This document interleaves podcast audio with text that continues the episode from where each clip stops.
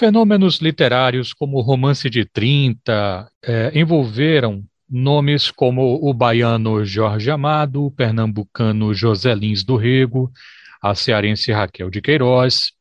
É uma cena muito associada à Semana de 22, inclusive esses autores nordestinos, por vezes, são considerados quase que consequências da agitação em São Paulo.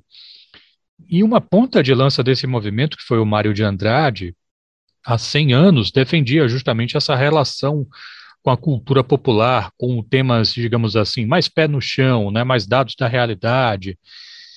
Só que tem um nome que é muito celebrado da geração dele, que em vários momentos bateu de frente com os modernistas e bateu de com força. Graciliano Ramos, que é autor de Vidas Secas, e esse quiprocó com os modernistas é que dá o tom de O Antimodernista Graciliano e 1922, lançado pela Record e que reúne textos desse autor sobre o movimento paulista, com a organização de Ieda Lebenstein e do meu entrevistado, o pesquisador Tiago Milsala, ele que é professor da Escola de Comunicação e Artes da USP, doutor pela mesma instituição. Tiago, muito obrigado por atender a Educador FM. Boa tarde. Olá, Renato. Olá, ouvintes. O prazer é todo meu. Me sinto honrado pelo convite. Um prazer estar aqui com vocês. Prazer é todo nosso. Para começar, nada mais introdutório, Tiago. O que é o livro O Antimodernista?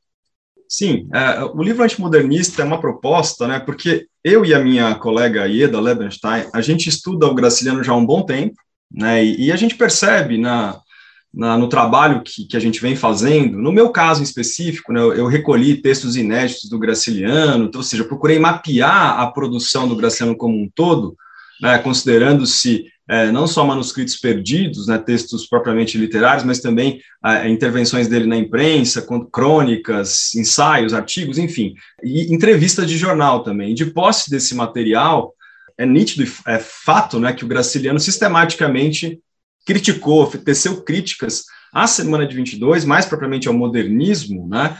E a, a proposta do livro foi justamente, né, é pegar todo esse material, recolher numa única obra, né? E aí a gente faz assim, é, é são as diferentes diferentes gêneros textuais nos quais o Graciliano é, militou, nos quais ele trabalhou, né? E, e nos quais ele se refere de modo quase unanimemente crítico, a semana de 22 ao modernismo. Então, a gente procurou recolher todo esse material. Então, são crônicas, são entrevistas, tem, por exemplo, cartas, um trecho da, das Memórias do Cárcere, um trecho também de um texto dele menos conhecido chamado Pequena História da República, ou seja, você percebe que sistematicamente, em diferentes gêneros, ele trabalhou com, essa, com esse tema, com essa questão. Daí a proposta do livro em recolher todo esse material. Bom, como a gente está falando de um, um, autor que batia de frente com o modernismo, naturalmente é, era de se supor que batesse de frente com seus expoentes, notadamente Mário de Andrade. Tem um trecho no livro que vocês trazem um fragmento ali de uma carta do Mário de Andrade, uma carta ao Sérgio Millet,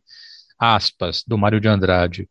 Outro dia encontrei o próprio Graciliano, que não é nenhuma criança em idade, e é calmo de espírito. E cá para nós, é um gostoso de rebaixar os outros nordestinos para poder ficar de cima. E tem uma visível inquietação diante de Jorge Amado e Lins do Rego, pois encontrei o próprio Graciliano num tal e tão abespinhado estado de raivinha contra você que me diverti foi muito. É, em outros momentos vocês vão trazer que o Mário de Andrade, apesar dessas, dessa situação meio espinhosa né, com o Graciliano, que havia lá um, um, um, mínimo de reconhecimento a respeito da qualidade literária do, do Graciliano. Que relação era essa do Mário com o Graciliano? Eu sei que a gente está falando do Graciliano, mas sim, que sim. relação é essa que o Mário mantinha com esse crítico tão quanto mais do modernismo, na sua opinião? Então, o Renato, o, o, a relação do, do, Graciliano com o Mar de Andrade, né, eu poderia dizer que ela sempre foi um tanto quanto fria, distante. Né? Assim, a, a primeira, o primeiro momento em que o Graciliano toma contato com o com, com, na verdade, o poeta Mário de Andrade, o poeta modernista Mário de Andrade, está lá o Graciliano ainda, né, em Palmeiras dos Índios, lá atrás do balcão da sua loja, né, e ele assinante de revistas aqui do, do revistas do Centro-Sul, enfim, ele tomou conhecimento de uma revista chamada Terra Roxa e Outras Terras, né, e lá havia um poema do Mário, e ele tomou conhecimento, ele faz menção a esse poema numa carta a um amigo, né, e ele é já extremamente crítico, né, ele fala que o, o, texto ele foi escrito em língua paulista, ou seja, ele não era compreensível, ele pecava, ele até ironiza, né, que talvez ah, os seus descendentes entendessem a mensagem que estava sendo ali transmitida, porque para ele aquilo era é, é impenetrável, ou enfim, ele estava ironizando ali propriamente. Né? E o Graciliano, né, para além desse contato inicial, né, depois que ele é preso e ele se estabelece definitivamente no Rio de Janeiro, quando ele é solto, no início do ano de 1937, pouco depois, o Mário de Andrade, ele também vai para o Rio, né, naquilo que se chama o exílio dele no Rio, e é um momento em que eles travam contato. Então, essa, essa referência que você mencionou né, é de uma convivência entre eles, né, e o Mário, né, aqui, é, é, de modo muito crítico, né, e ele faz referência a, a, ao Graciliano enquanto essa figura que supostamente rebaixaria os colegas de geração, enfim. Só que o contato, para além desse momento que você descreve, né, ou seja, o Graciliano, depois que ele é solto, né, em 37, ele vai ser homenageado pela revista revista acadêmica, que é uma importante revista, uma revista dos anos 30, né? E aí a, revista vai conceder ao Graciliano o prêmio Lima Barreto. Isso tendo em vista, esse prêmio levava em conta a obra publicada pelo, por um autor no ano anterior. O Graciliano tinha publicado Angústia, né? E no júri que vai atribuir o prêmio, tá lá o Mário de Andrade, né? E o Mário de Andrade de início aqui, recuperando umas correspondências dele, do Mário, com o diretor da revista acadêmica, ele se inclinava a dar o prêmio para Raquel de Queiroz, né? mas, a, mas aí ele se confundiu achando que o livro da Raquel tinha sido publicado em 36, só que, na verdade, é, acho que tá, ele estava falando de Caminho de Pedra, se não estiver enganado, mas ele é do ano seguinte, né? então não poderia ser atribuído a Raquel. É, então você percebe que assim é, é entre o Angústia e, e, e, entre o Gaciliano e a Raquel há uma propensão do Mário maior para Raquel. Aqui a gente tem acesso à biblioteca do Mário de Andrade, né? O arquivo do Mário de Andrade foi todo adquirido pela USP, está no Instituto Estudos Brasileiros. E você vê, por exemplo, né? E, eu, e a gente procurou fazer isso, né? Eu peguei todos os exemplares que eram do Graciliano, que faziam parte da biblioteca do Mário, e você vai ver que a, as marcações, a marginália do Mário de Andrade, que é sempre muito volumosa, muito vultosa dos livros que ele realmente gostava, dos quais ele fazia crítica, você vai ver que nos livros do Graciliano quase não há marcação, né? Então, assim, é, é, me parece uma relação tanto quanto fria de parte a parte. Há um reconhecimento né, da relevância intelectual e literária. No caso, por exemplo, Graciliano é, destaca né, o Mário enquanto crítico, enquanto intelectual, é, não enquanto artista, enquanto poeta, enfim, enquanto prosador, ao passo que o, o, Mário reconhece o Graciliano como um grande romancista, mas não, não há assim uma uma, vamos dizer assim, uma relação, um, um afeto, muito menos isso, enfim, uma, realmente acho que é uma, uma relação distante, fria, embora eles tenham, é, lá no final dos anos 30, compartilhado, vive, viviam na mesma cidade, frequentavam os mesmos círculos, circuitos intelectuais, é, mas sempre houve essa distância. Bom, eu, vamos entrar um pouquinho então em quais eram os, os poréns que o Graciliano, o Graciliano tinha com o modernismo ou com os modernistas, né? Você comentou aí, Tiago, essa coisa do Graciliano achar que os paulistas estavam inventando sua própria língua, né? É, tem um trecho aqui do livro, vou, vou para as aspas aqui do livro, Caetés, que é um, é um livro do, do Graciliano, tá, gente? Então vamos lá. Para o autor de Caetés, as mudanças que eles, os modernistas, tá? Eles procuraram enxertar na língua, tal como a colocação pronominal às avessas, não raro estavam em desarmonia com a linguagem popular, invocada por eles mesmos, contraditoriamente, como autoridade suprema em qualquer discussão sobre a realidade nacional. Nesse sentido, considerava que os modernistas teriam se afastado do país, pois, aspas, enquanto alguns procuravam estudar alguma coisa, ver, sentir, eles importavam marinete. Uhum. Aspas aqui do livro O Antimodernista. Tiago, qual era a questão aqui envolvendo esses procedimentos assim de linguagem que o Graciano, Graciano percebia e que ele batia assim tão frontalmente? É, esse é um ponto, talvez um ponto chave aqui, né, para se pensar, por, por, vários motivos, viu, Renato? Por exemplo, eu posso começar falando por um, por um outro, por um outro, outro ângulo, né?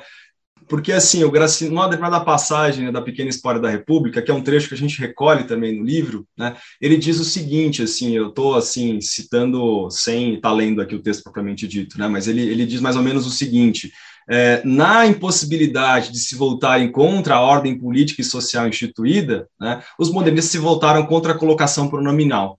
Né? Então, é, mostra-se assim uma, como que esse tratamento com a linguagem ele era superficial, ele estava desconectado da infraestrutura propriamente, ou seja, das bases é, econômicas, culturais, sociais, ou seja, era um, um, artificialismo, esse era o ponto, que mais do que um suposto índice de modernidade, mas que estava desconectado né, com a língua do povo, que, por sua vez, era muito invocada pelos modernistas como a razão de ser daquelas é, propostas estéticas, ou seja, dessas, dessas modificações no texto, essas construções que destoavam daquilo que a norma culta prescrevia. Então, o, o Graciliano ele, ele observa, ele olha nessa dicção modernista um descompasso entre aquilo que se assiste na fala popular e aquilo que efetivamente é, é, se consagrou, se consubstanciou nas obras enquanto texto propriamente dito. Então, você começa a perceber que existe, né, então, nesse juízo do Graciliano, uma crítica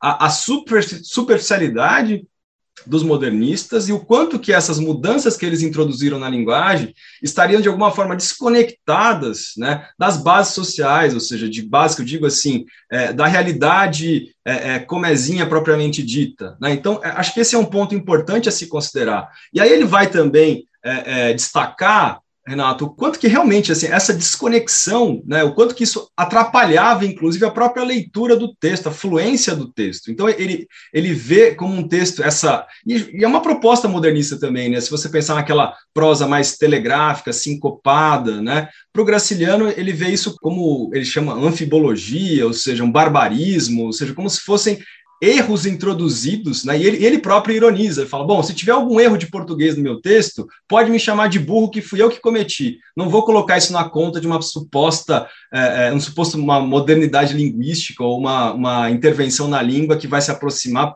pseudo se aproximar da dicção popular. Né? Deixa então, eu ver se eu entendi uma muito... Me perdoa, Tiago, mas acho que esse é um ponto importante. Eu queria, queria muito envolver aqui os, os nossos ouvintes na conversa, que assim como eu, podem ser leigos me parece que é uma coisa mais ou menos assim. De um, é, é, o Graciliano ele, ele se notabilizou, entre outras coisas, por essa capacidade dele de reproduzir em alguma medida nos livros dele o jeito de falar das pessoas é, de, de, pessoas simples, de pessoas é, comuns, de pessoas reais. E, ao mesmo tempo, me parece que ele tinha um certo, é, até pela sua fala, um certo, uma certa preocupação né, de que aquilo que fosse considerado um traço moderno e tal, não fosse também uma desculpa para se fazer erros no texto, não é isso? É, então, é, essa é a questão do Graciliano, né, que ele, ele é um escritor, né, se a gente for olhar né, prosa, né, tanto que ele é chamado de um clássico, né, um clássico, é a prosa dele ela está mais próxima né, desse polo é, da norma culta, da norma padrão propriamente dita, né? mas ao mesmo tempo ele incorpora vários elementos do léxico, ou seja, se você olhar a dicção dos próprios personagens dele também, é, ele acaba se aproximando desse falar, né? E uma coisa que ele coloca, Renato, que é importante também levar em conta do ponto de vista histórico, né? Ele vai dizer, por exemplo, que a fala de um caboclo lá do sertão, né, é, na medida em que ela era muito menos suscetível, né, a, a como é que eu posso dizer assim, a interferências né, de, de quem vivia na costa do país, sobretudo no, no, pensando no Rio de Janeiro como grande porto do país que recebia estrangeiro, estava mais aberto e suscetível né, a mudança, transformações, enfim, ou seja, é, é uma vivência ali mais linguística um pouco mais abrangente, que por sua vez levava a modificações mais intensas na língua, ele vai dizer que a língua do caboclo seria muito mais preservada, ou seja, ela estaria mais próxima dessa dicção mais clássica, da qual ele se vale nos próprios livros. Então, assim, há uma questão de fundo a se considerar, ou seja, qual é a língua popular que se está querendo colocar em jogo? Ou seja, essa língua popular mais, vamos dizer assim, é, é, que sofre essas modificações mais marcadas, que tá, algo que está mais para quem está na faixa costeira, ou aquela língua do caboclo? Esse é, é um argumento que o Graciano coloca. Tá? Então, assim, mas ele vai dizer, né, que coisa que é uma, uma construção que o, muitas vezes os modernistas usam, né, a preposição em fim de período, né, é, ele vai, ou algumas construções linguísticas, por exemplo, Mário de Andrade usava a palavra gostosura, ele vai achar que tudo isso não é língua literária, isso são, é, é, como é que se fala, é, aleijões, são, sei lá, são é, elementos que, que não só não se aproximam do como o povo fala, como dificultam a dicção literária desses modernistas. Então, é, ele, ele vai se colocar de alguma forma contra essas deturpações, né? Ele, nesse sentido, ele tem um caráter mais é, conservador, essas corruptelas, como ele diz, mas não quer dizer que o Mário também, o, você, vai, você vai observar assim também, não dá para pensar no Mário como uma figura monolítica também, Renato. Ele vai mudando também ao longo do tempo. Ele, ele o Mário dos anos 20, ele é muito mais é, é, é, revolucionário em termos linguísticos, né? A própria proposta que ele tem de uma gramatiquinha da fala brasileira, enfim, isso de, depois vai de alguma forma minguando, né? E a gente vê um Mário de Andrade é, é, mais assim, vai depurando essas propostas que ele faz lá no início e vai, se, vai buscando um meio termo ali, sabe, entre inovações e ao mesmo tempo essa dicção literária de alguma forma estabelecida é, que tem esse diálogo propriamente com a norma culta. Por outro lado, assim, embora, embora o, o Graciliano fosse uma figura muito crítica ao modernismo, é, eu acho até engraçado, assim, né, os trechos em que, em que parece que ele está tentando falar alguma coisa boa, é como se, grosso modo, ele dissesse, não, tem uma coisa boa do modernismo, né, que sou eu, abri o caminho para a gente, abriu o caminho para a gente poder trabalhar, os nordestinos poder trabalhar.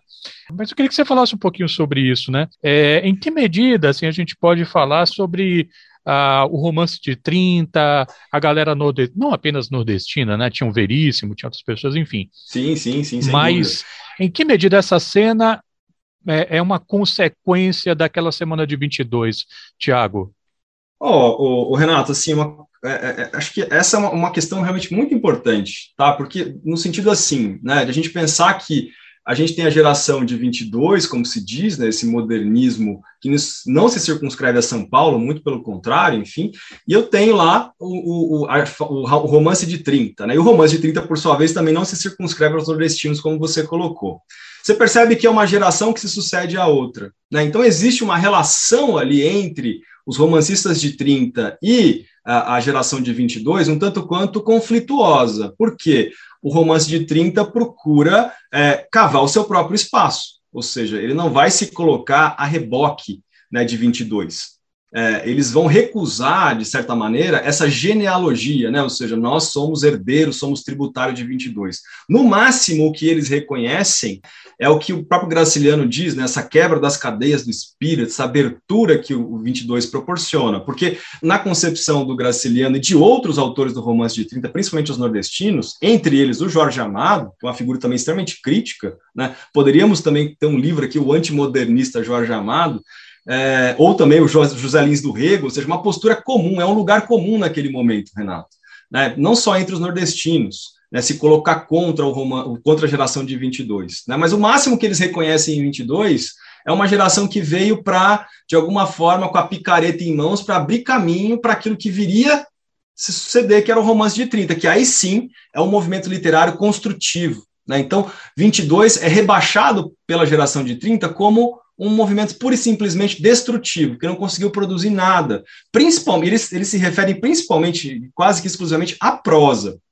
Né? Se você olhar, por exemplo, qual que é o grande romance modernista? Né? A gente tem lá o Macunaíma, né, que é uma rapsódia própria, não é propriamente um romance, enfim. Então, eles vão se colocar desse outro lado, ou seja, os anos 30 é um momento também do romance, enquanto gênero, dessa afirmação do romance, e eles vão, obviamente, se colocar contra 22, ou reconhecer tão somente como você bem apontou, pô, parece que quando ele vai falar alguma coisa boa, é, ele está, de alguma forma, rebaixando, né? E, de fato, é. Né? Ou seja, eu estou ali, vejo 22 só como uma abertura de portas para aquilo que efetivamente vai se vai chegar, né? como grande movimento literário do país, como aquele, aquela literatura que, enfim, foi ao que seria as raízes, as mazelas do Brasil, ou seja, foi tratada essa realidade mais pura, assim, do que seria o Brasil, né? Então, é, o romance ainda se coloca nesse lugar.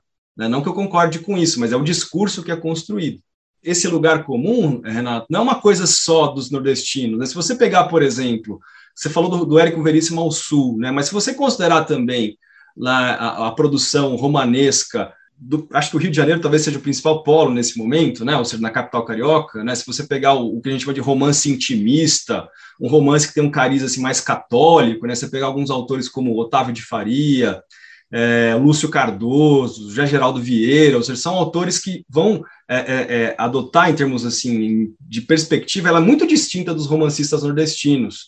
É, no sentido em que, enquanto os nordestinos vão lá retratar as mazelas do interior do país, né, esses autores são chamados de intimistas porque eles vão, vão entrar, são dramas burgueses, personagens burgueses, nos grandes centros urbanos, ou seja, é uma postura muito contrária, mas o que ele, eles se juntam né, em é, criticar o modernismo e olhar o modernismo de 22 como simplesmente como essa abertura de caminho para aquilo que eles viriam a consolidar nos anos 30.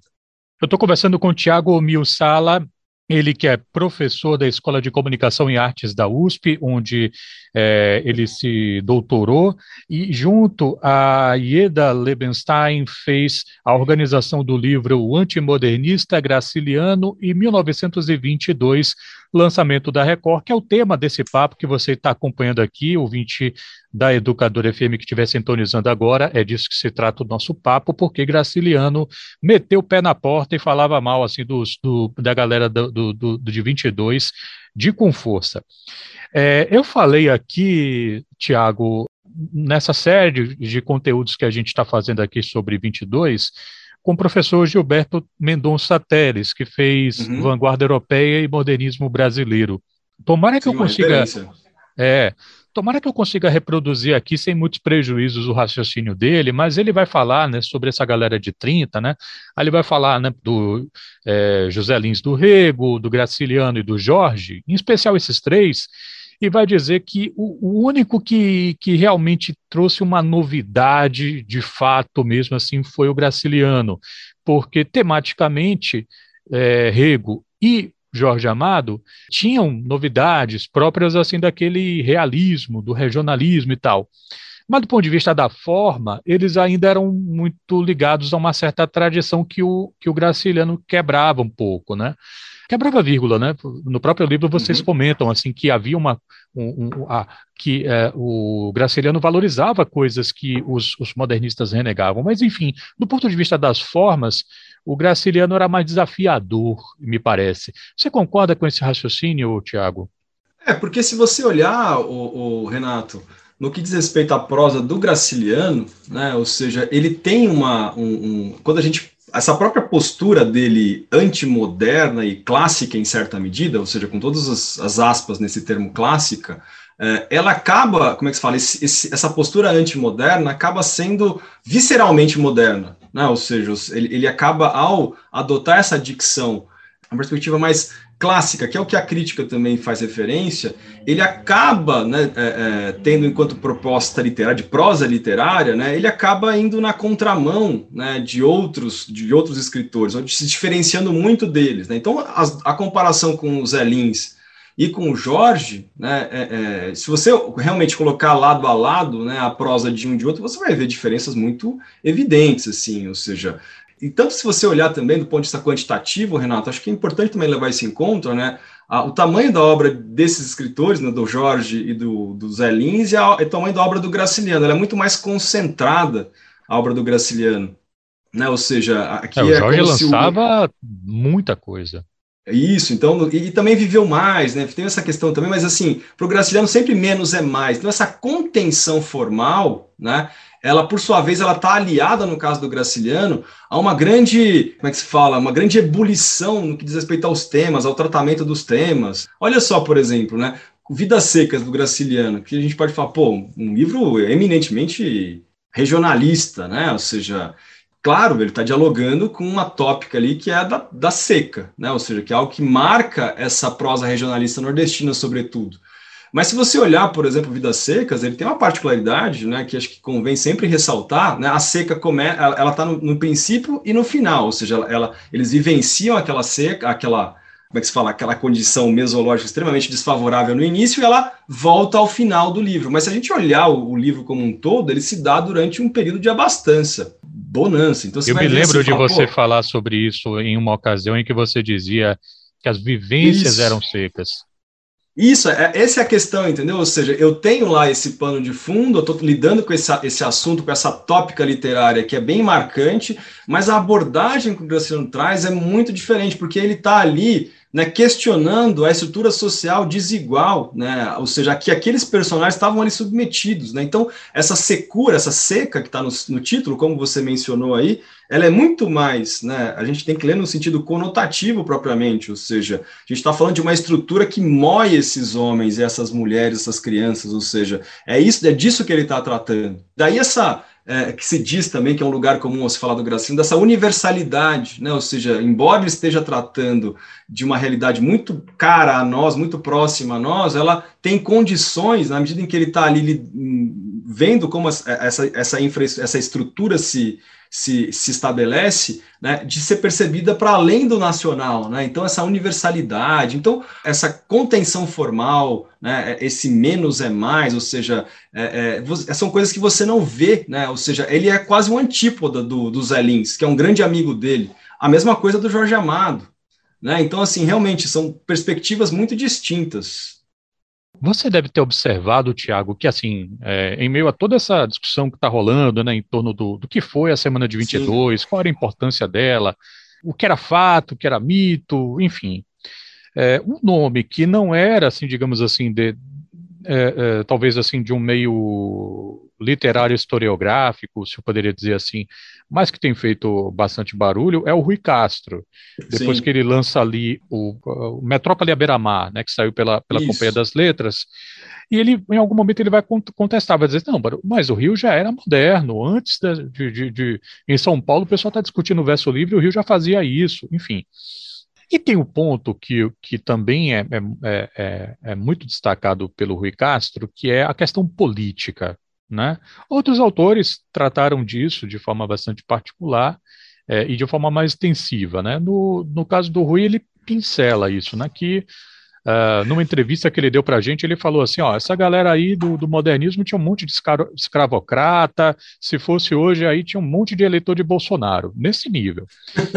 é, e, o, e o Graciliano, em uma parte aqui do, do, do livro que você e Eda organizaram, ele vai dizer aqui, né, aspas aqui do livro, né? E depois de uma vez mais sinalizar que não seriam incompatíveis o, conserva o conservadorismo da forma e a revolução de fundo, destaca uhum. que, em contrapartida, as mudanças superficiais preconizadas pelo grupo de 22 teriam sido apropriadas pela retórica reacionária. Aspas aqui do do próprio Graciliano. As liberdades excessivas que o modernismo nos trouxe foram utilizadas por muito fascista, aspas Isso. aqui do Graciliano.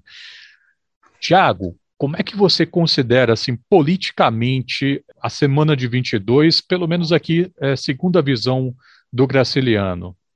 Bom, o Graciliano, é, ele toca aí num ponto que é um ponto chave, né? Porque é, é, quando vai se, a historiografia do modernismo, né, você tem uma, uma, uma, propensão, né, primeiro existe um apagamento, né, uma centralização nas figuras do Mário e do Oswald, tem outras figuras ali que participaram da semana, tiveram um papel relevante, mas que depois eles foram, de alguma forma, sumindo nesse discurso crítico, né, e principalmente a gente faz essa diferenciação, né, entre aquele, o chamado modernismo conservador, né, e aí tem as figuras do Menotti Del Picchia, do Cassiano Ricardo é, e, sobretudo, do Plínio Salgado. Né? O Plínio Salgado é o pai do integralismo, né? então ele está lá como um desses é, modernistas né, da, de primeira hora, que, por sua vez, é, é vai seguir aqui, são desdobramentos né, do, do, do, que seria o modernismo, e o Graciliano faz referência a isso, né? ou seja, esse fascismo tupinambá, ou seja, ele, faz, ele usa diferentes expressões para se referir a isso. Então, de alguma forma, você percebe, Renato, né, o quanto que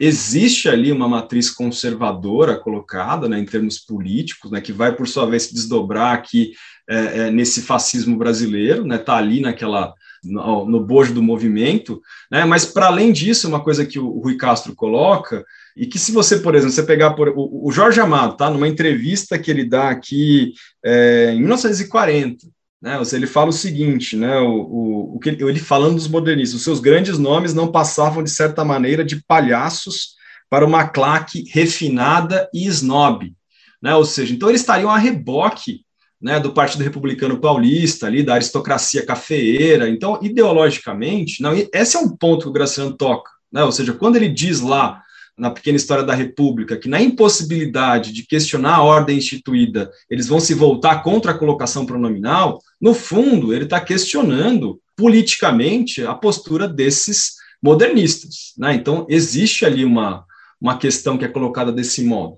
Só que a gente também não pode, é, aí eu acho que existe uma, nessa discussão do, do modo como ela foi colocada, é, que fica uma espécie de um provincianismo, assim, uma disputa Rio-São Paulo, uma coisa assim, ah, mas o Rio já era moderno, São Paulo era provinciano, né, e, e, e de fato, São Paulo, como é que se fala, não é à toa que o impacto lá se deu de modo muito mais efetivo, e como centro econômico do país, isso de alguma forma também se espraia de outro modo, né, então acho que a discussão, acho que assim, esse embate ele não me parece muito produtivo. Eu acho que é produtivo a gente, de alguma forma, questionar né, esse, historicamente o evento, questionar os agentes, né, olhar, por exemplo, no caso do Mário de Andrade, que é a grande figura que se estabelece, se consolida, né, a releitura que ele faz do movimento, né, o, modo, o próprio modo crítico como ele lê 22 e, e, e, enfim, é, ele é uma figura que vai passando por um processo de transformação, né, e esse pensamento crítico dele vai se agudizando, vai se tornando mais evidente, né, a mesma coisa com o Oswald, o Oswald também sofre uma transformação muito grande, passa por um período de transformação,